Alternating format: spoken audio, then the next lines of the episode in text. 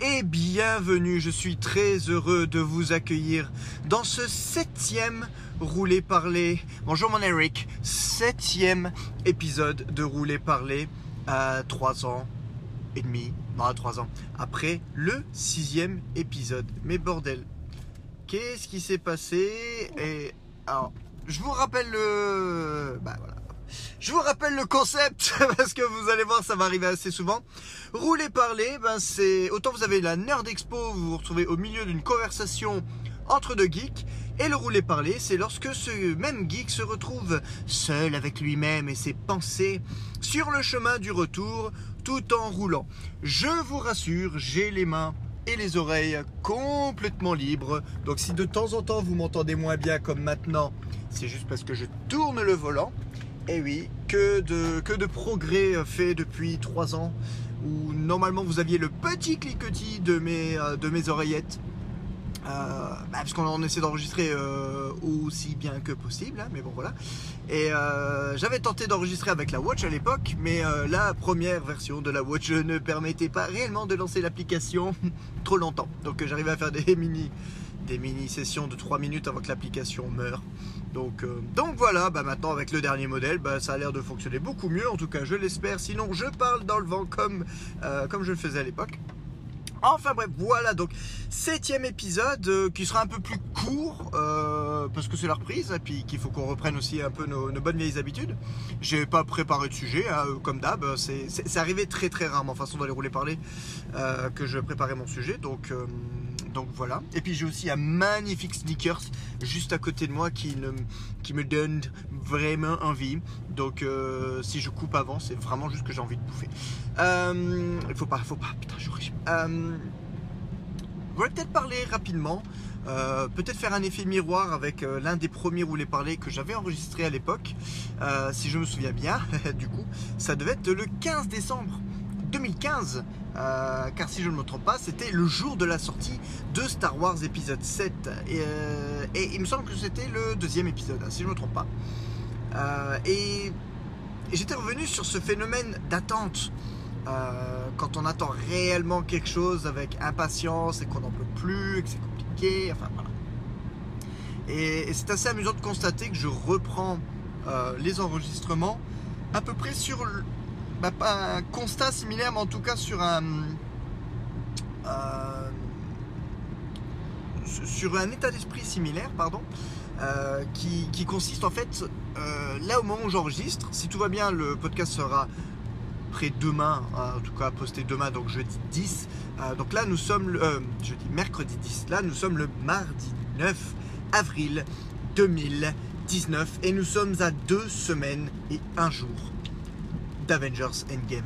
Et autant dire, les gars, ça fait un an que je n'attends que ça. Donc forcément, vous le saviez que ça allait tomber dessus, que j'allais vous en parler, puisque de toute manière, pour euh, les personnes qui me connaissent un tant soit peu, vous savez très bien que je suis réellement monomaniaque et que il n'y a qu'une seule chose pour me satisfaire, Spider-Man ou Marvel. Donc ça fait quand même deux choses. Mais euh, Marvel euh, englobe Spider-Man, donc ça, ça annule. Voilà, donc c'est quand même étrange euh, ce système, on va dire, bah, ce système commercial hein, quelque part, parce que autant Star Wars, à l'époque de la sortie de l'épisode 7, même si on savait qu'il allait avoir euh, normalement, en tout cas à l'époque prévu, un film par année, euh, ça restait quand même un événement parce que ça faisait 12 ans qu'on n'avait pas eu de Star Wars au cinéma. Euh, beaucoup plus euh, pour les gens qui détestent la prélogie et qui comptaient uniquement euh, sur la fin de l'épisode 3, le retour du Jedi qui était sorti, si je ne me trompe pas, en 83. donc là, à ce moment-là, 36, ça faisait ouais, 14 ans, 24 ans, pardon. donc là, c'est quand même incroyable d'avoir, j'ai limite cette même attente, alors que ça fait qu'un an techniquement. Ou alors, au pire, si on compte même depuis la sortie de Marvel, Captain Marvel, ça fait un mois. ça fait un mois qu'un Marvel est sorti au cinéma, mais je n'en peux plus d'attendre euh, cette promesse. Euh, alors, évidemment, dans les tournées promo, ils utilisent énormément ce superlatif, mais je pense réellement qu'il s'applique euh, totalement quand ils disent que quelque part, ils font l'histoire. C'est complètement unique dans l'histoire du cinéma, j'ai même, envie de dire dans l'histoire du marketing, d'avoir 21 films tous connectés dans le même univers et qui suit une histoire qui pour le moment n'a pas été rebootée parce qu'on peut, compter les James Bond évidemment, mais, mais James Bond, bah, ça change d'acteur, c'est des plus ou moins stand-alone ou en tout cas c'est des arcs narratifs, mais généralement en fonction de, de l'acteur qui interprète James Bond à ce moment-là. Et là, ça fait vraiment 11 années pleines d'une histoire qui a démarré, entre guillemets, tout bêtement en 2008 avec Iron Man, et qui continue, qui continue. Et, là, on nous, vend vraiment Endgame comme étant le point euh, culminant euh, de, ces 11 années, et le, je dirais, alors pas le point final, mais en tout cas le point final à cette histoire-là. Et euh, ce qu'ils nous promettent en tout cas, c'est que autant avant il y avait des phases, là on en a compté trois, autant bah, toutes ces trois phases, cet arc narratif de 11 ans, euh, compte comme, euh, je ne sais plus comment ils l'ont appelé d'ailleurs, une saga, voilà. La saga euh, des, pierres d'infini. les pierres d'infinité, je ne sais plus comment on le dit. mais bref, vous ferez la correction vous-même.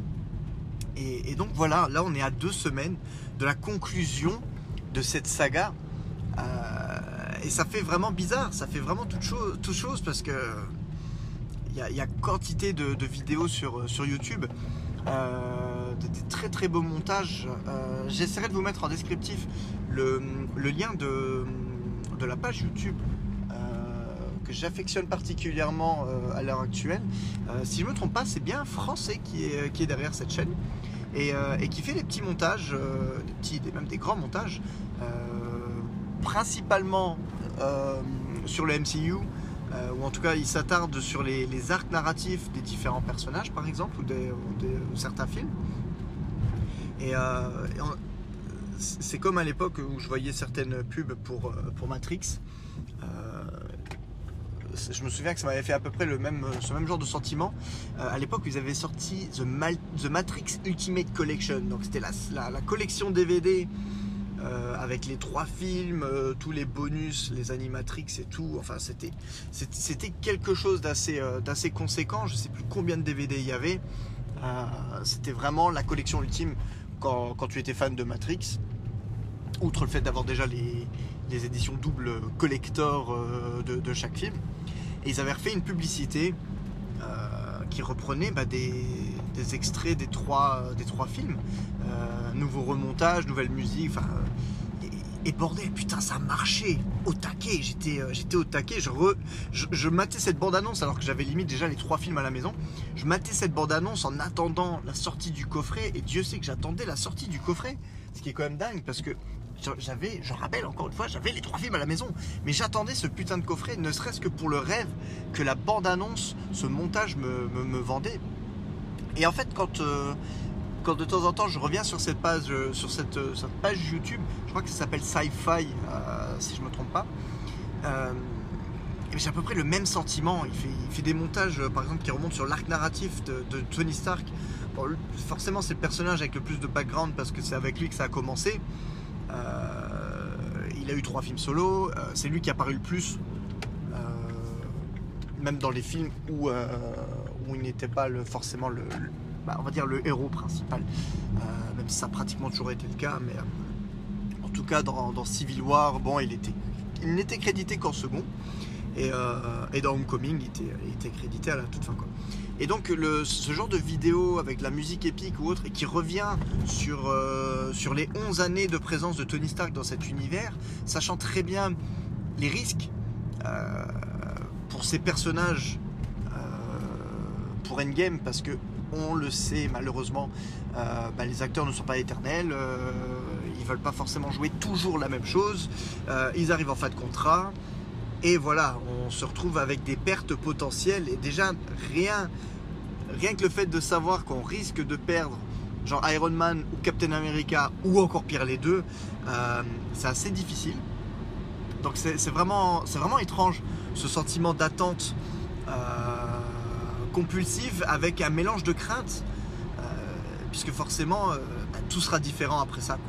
Quoi qu'on en dise, même quand on se remettra les anciens films du MCU, tout sera différent parce qu'on aura la conclusion de certains personnages déjà en tête, on sait déjà, on saura déjà comment ils terminent. Et, et donc c'est fou, c'est fou de, de revenir là-dessus. Et d'ailleurs, je me, je me suis lancé dans le marathon MCU il y a quelques jours merci les week-ends hein, quand même qui permettent de s'enchaîner 3 ou 4 films. Euh, j'ai bon espoir d'arriver à tous me les mater avant Endgame. Euh, mais en tout cas, déjà, rien que revenir sur. Alors là, on va voir si ça marche toujours. Ça marche toujours Oui bah, Ce que j'enregistre sur la Watch et à l'époque, quand je recevais une notification, c'était mort. Voilà, alors je vais avoir encore beaucoup de, notifications, mais bon, apparemment ça ne coupe pas l'enregistrement, donc je suis content. Du coup, ça m'a complètement perturbé sur ce que, sur ce que j'étais en train de dire.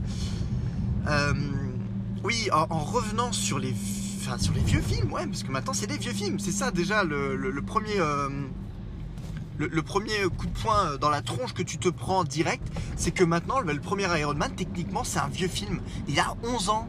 Et, euh, et du coup, bah, c'est vrai que quand tu regardes Iron Man, bah, tu regardes le premier film du MCU où tout n'était pas encore aussi codifié qu'à l'heure actuelle, avec un Robert Downey Jr. qui a 10 ans, 12 ans de moins maintenant, parce qu'ils l'ont filmé en 2007. Euh, c'est bizarre, c'est impressionnant. Donc, euh, ça fait vraiment. Euh, ouais, c'est un truc de dingue. En tant que geek, je pense que c'est quand même une des meilleures périodes de l'histoire en tout cas geek euh, et geek de, films, de comic books, de, super-héros, je pense qu'on est vraiment. Je suis content, je pense. À ce moment-là, je pense avoir vraiment le, bon âge. Le bon âge parce que hum, je suis quand même assez vieux pour, hum, avoir connu les, films d'avant. Euh, on va dire le premier âge d'or, le premier âge d'or, mais ça n'avait pas beaucoup. Euh, mais au niveau du premier Superman de 78, bon bah forcément je suis né, je suis né bien après, mais hum, j'ai pu le découvrir quand même de manière assez, euh, assez tôt, avant l'apparition des autres films euh, de comic books de fin des années 90. Donc j'ai vraiment, euh, j'avais vraiment les Superman et les Batman de Burton en tête, que j'ai follement apprécié. Et j'ai découvert et j'ai vécu, on va dire, l'arrivée massive des super-héros au début des années 2000 avec les X-Men, enfin avec Blade dans l'ordre, Blade, les X-Men, et le premier Spider-Man de Sam Raimi, forcément, euh, suivi de toute la flopée de, films beaucoup plus moyens, comme Ghost Rider. J'avais oublié à quel point Ghost Rider était moyen, bordel de merde. Ça fait mal la gueule. Quand on le revoit, euh, quand on le revoit 12 ans après, ça fait clairement mal la gueule, mais bon. Euh, mais donc j'ai vécu toute cette période-là, et je peux dire que même si au tout tout tout début du MCU, j'étais pas, pas encore accroché comme je le suis maintenant, pour dire le, premier Iron Man, je, ne l'ai même pas vu au cinéma. Je l'ai vu même bien après, euh, je pense, euh, sa sortie DVD euh, Blu-ray. oui, parce que du coup, si je ne me trompe pas, je pense avoir vu le premier Iron Man à l'époque de la sortie du deuxième Iron Man. Donc j'étais vraiment hors MCU. Alors là, j'accélère. Voilà. J'étais vraiment hors MCU jusqu'à Iron Man 2. c'est bêtement en fait que je devais aller voir Iron Man 2. Enfin, ou alors c'était un mois et demi ou deux mois avant la sortie d'Iron Man 2. Je me suis dit, oh putain, il y a un 2. Enfin, ça commence quand même à avoir des, commence à avoir des trucs peut-être intéressants. C'est là que j'ai regardé Iron Man. Donc, je me suis quand même mis au MCU euh, 10 ans en retard. 2 euh, ans en retard, pardon. Euh, mais bon, voilà, mine de rien. Maintenant, pour le gars qui ne pourrait euh, pas supporter d'aller voir le film le jour après sa sortie. Hein, d'ailleurs, si vous me suivez sur les réseaux sociaux, j'ai déjà mes tickets prévente ouverte le 2 avril. Le 2 avril, j'avais mes tickets. Premier gars réservé dans la salle. Euh, et, puis, et puis voilà, c'est terminé. Donc, euh, donc c'est vraiment, un, vraiment un mélange de, d'excitation, euh, quelque part un peu déjà de mélancolie ou de nostalgie. Parce que je sais très bien qu'après Endgame, en tout cas, c'est comme ça qu'ils nous le vendent à l'heure actuelle, tout sera différent. Et, et, on est quelque part là, peut-être dans les meilleurs moments parfois. Euh, là, deux semaines avant la sortie, ce moment où l'excitation arrive à son comble parce que c'est vraiment la prochaine ligne droite, c'est à portée de main et, on ne sait pas encore tout ce qui nous attend. Euh, c'est vraiment ce. Si vraiment quelqu'un dans le futur pouvait inventer une technologie, ce serait de, te faire perdre la mémoire sur des points spécifiques que tu souhaites. Là, j'oublierai illico presso, je me ferai oublier tous mes films préférés. Pardon, tous mes films préférés afin de pouvoir les redécouvrir une deuxième fois pour la première fois. Je ne sais pas si vous me suivez, euh, mais rien ne vaut vraiment l'expérience unique de, la découverte d'un film, du premier visionnage, et surtout pour quelque chose qu'on aime, en tout cas pour ma part, qu'on aime autant. Euh, parfois j'ai encore des frissons rien qu'à me, à, me rappeler euh, des, scènes. Alors là, je, même hors MCU, la scène de combat dans le parc contre les agents Smith, dans Matrix Reloaded, où vraiment je me disais ça n'en finit jamais, c'est une orgie visuelle, je n'en pouvais plus. Euh, la scène du train, forcément, dans Spider-Man 2, euh, point d'orgue du film, j'ai envie de dire, après ça, ils, auraient pu couper le film limite juste après ça, c'est pas grave, on avait, on avait ce qu'on voulait quoi. Euh, et, beaucoup, beaucoup, beaucoup plus récemment, bah, l'apparition de Spider-Man dans, dans Civil War, qui était un truc de un truc de taré. Euh, vraiment le rêve, le, rêve accompli de, voir le personnage revenir dans, sa, la maison mère et géré euh, par les gars qui savent y faire. Et bien évidemment, ben, l'année dernière, dans la salle de cinéma pour Infinity War, où ce film, ce film Infinity War, c'est vraiment claque dans la gueule sur claque dans la gueule. Euh, je vais spoiler hein, pour ceux qui n'ont pas vu, mais euh, bon, un an après et à trois jours, enfin deux semaines de la sortie d'Endgame, j'espère quand même que vous l'avez vu. Ou en tout cas, je ne sais pas ce que vous faites sur ce podcast, désolé. Euh, entre on va dire la, mort de Loki, minute 3 du film, qui déjà te, fout à terre direct. le rythme, les présentations de personnages qui s'enchaînent tout en gardant un, un fil d'histoire fluide et euh, euh, fluide, cohérent euh, et, super fun à regarder. ces, scènes de, ces scènes de baston, l'arrivée de Thor au Wakanda, ma parole, j'en ai encore des frissons avec d'y penser.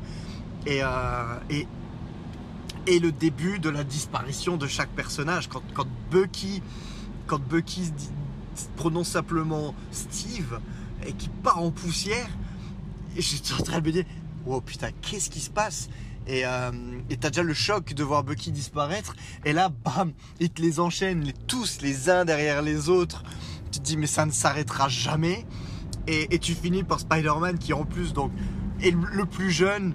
Euh, la scène la plus longue, la plus larmoyante sur mon personnage préféré. Alors, franchement, voilà, c'est frisson au taquet. Euh, enfin, voilà quoi. Ce, film-là a vraiment été. Incroyable de bout en bout. Et, forcément, Infinity War a tellement été bien géré euh, que déjà bah, je suis extrêmement saucé pour Endgame, mais aussi toujours avec la peur au ventre euh, d'être déçu quelque part. Parce que forcément, on met toujours des attentes.